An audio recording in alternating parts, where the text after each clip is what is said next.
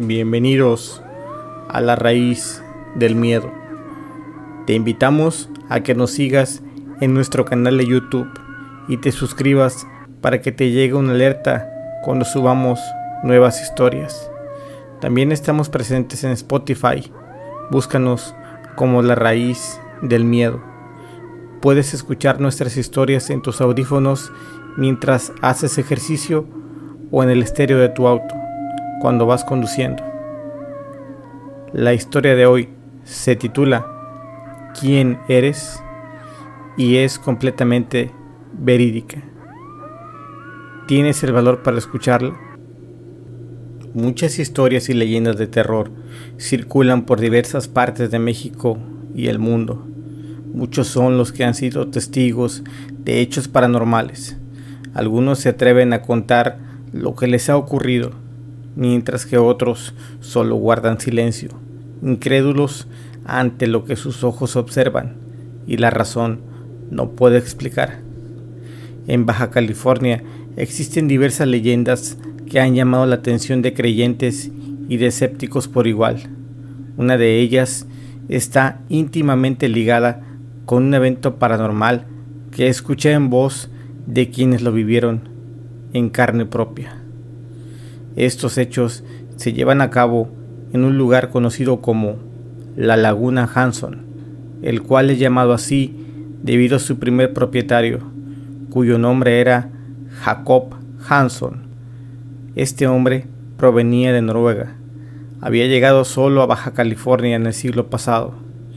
Cuando observó aquel lugar boscoso y paradisiaco que es parte de la zona central de la Sierra de Juárez, quedó encantado por lo que se dio la tarea de construir un rancho para criar ganado de máxima calidad, alejado de toda civilización. La laguna Hanson está ubicada a 96 kilómetros al este de la ciudad de Ensenada, Baja California. Para llegar a ella se debe tomar una parte de carretera y finalmente un camino de terracería que se extiende varios kilómetros, rodeado de vegetación boscosa. Este lugar también es conocido como Parque Nacional Constitución de 1857. La leyenda cuenta que Jacob Hanson acumuló una gran fortuna por la crianza y venta de su ganado, pero jamás la llevó a guardar a un banco. Se dice que un día varios hombres armados entraron a su propiedad para asaltarlo, amparados por lo lejano de los poblados pero al no encontrar el dinero, lo asesinaron. Hasta la fecha, el dinero no ha sido localizado, por lo que Hanson se fue con este secreto hasta su tumba.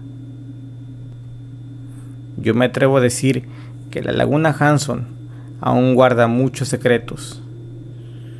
Por el año 2009, un grupo de cinco compañeros de trabajo Salía de Tijuana constantemente para visitar lugares de Baja California. El grupo de cinco amigos les gustaba disfrutar de buenos momentos. Era época de verano y hacía calor en la región, por lo que uno de ellos propuso que fueran a acampar a la laguna Hanson. Aprovechando el clima, podrían hacer una fogata y tomar unas cervezas mientras contaban anécdotas de sus viajes. A todos les pareció una excelente idea, pues no habían tenido la oportunidad de conocer aquel lugar.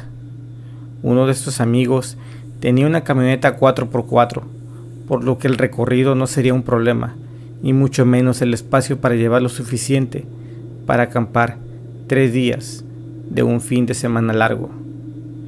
Los cinco amigos prepararon lo necesario, carne, cerveza, linternas, casas de campaña, todo estaba listo. El lunes siguiente entramos a trabajar a tiempo extra. Debíamos ser pocos trabajando en la planta, pero noté que algunos compañeros de este grupo de amigos se habían presentado a laborar, por lo que se me hizo sumamente extraño.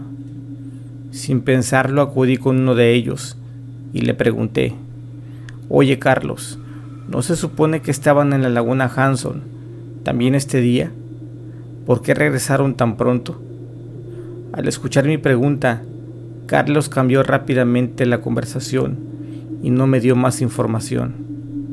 Más tarde, cuando estábamos en el comedor, me encontré con otro compañero que también había ido con ellos a la laguna Hanson y le hice una sola pregunta. Mario, ¿por qué regresaron tan pronto? Mario respondió, regresamos ese mismo día que nos fuimos, porque nos pasó algo que todavía no comprendo. Sin duda que ahora este asunto se tornaba más interesante, tanto que estaban evitando hablar de ese tema a toda costa. Finalmente, Mario accedió a contarme qué les había sucedido, pero fue después de que pasara una semana. Cuando me relató lo sucedido, yo estaba igual de asustado que él, y por mi mente solo pasaba una cosa. Ese lugar esconde un secreto. Mario comenzó así su relato. Llegamos como a mediodía a la laguna. Comenzamos a bajar las cosas. Algunos tomaban cerveza mientras ponían el asador de carne. Estábamos contentos de estar en ese lugar, ya que sería una nueva experiencia, una aventura que nos interesaba vivir y contar a nuestros amigos cuando regresáramos. Pero aquel día lo recordaré por siempre.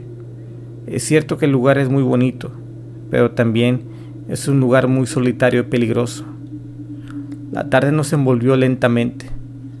Desde la orilla de la laguna donde nos encontrábamos podíamos observar la camioneta.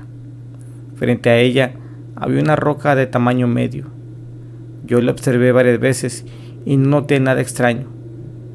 Pero más tarde, cuando la oscuridad de la noche se hacía presente, una tenue luz de la luna llena se reflejaba en la laguna. Había mucho silencio. De pronto, algo llamó mi atención. Era una especie de silueta de aspecto humano que figuraba arriba de la roca que mencioné antes. De inmediato le avisé a los demás, pero no hice demasiado escándalo para no asustar o prevenir al intruso. No llevábamos armas, pero entre todos haríamos lo imposible para que no nos asaltara, si es que eso pretendía. La roca estaba a unos 20 metros, y para quedar frente a ella debíamos dar la vuelta por atrás de unos árboles, por lo que quedábamos a un costado de la camioneta. Los cinco avanzamos lentamente y mientras lo hacíamos, notamos que aquella silueta se tornaba más humana. No te voy a mentir, yo sí sentí miedo. Estábamos completamente solos y lejos del poblado más próximo. Cuando estuvimos a un costado de la camioneta y a unos siete metros de la silueta, Carlos le gritó, Hey, ¿quién eres? ¿Qué quieres? Pero la silueta seguía inmóvil, observando hacia el lago. Nuevamente Carlos gritó, Contesta, hijo de tu madre, porque si no lo haces, te vamos a romper tu madre. Nosotros somos cinco. Pero no había respuesta de parte de aquel ser. La luz de la luna dibujaba muy bien su silueta. Comenzamos a ponernos nerviosos. Jorge tocó el claxon de la camioneta para ver si así se asustaba, pero tampoco funcionó. Seguía sin moverse ni un solo centímetro. Como ya había oscurecido totalmente, Jorge encendió la luz de la camioneta. En ese momento, aquel ser giró su cabeza hacia nosotros y justo en ese instante, las luces de la camioneta se apagaron. Parecía como si fuese algo lleno de terror. Era imposible pensar que la camioneta se había quedado sin batería. Yo alcancé a mirarle sus ojos y eran totalmente rojos. Me miraban fijamente, sin decir una sola palabra. A los pocos segundos encendimos las linternas que llevábamos, pero aquel ser ya no se encontraba sobre la roca.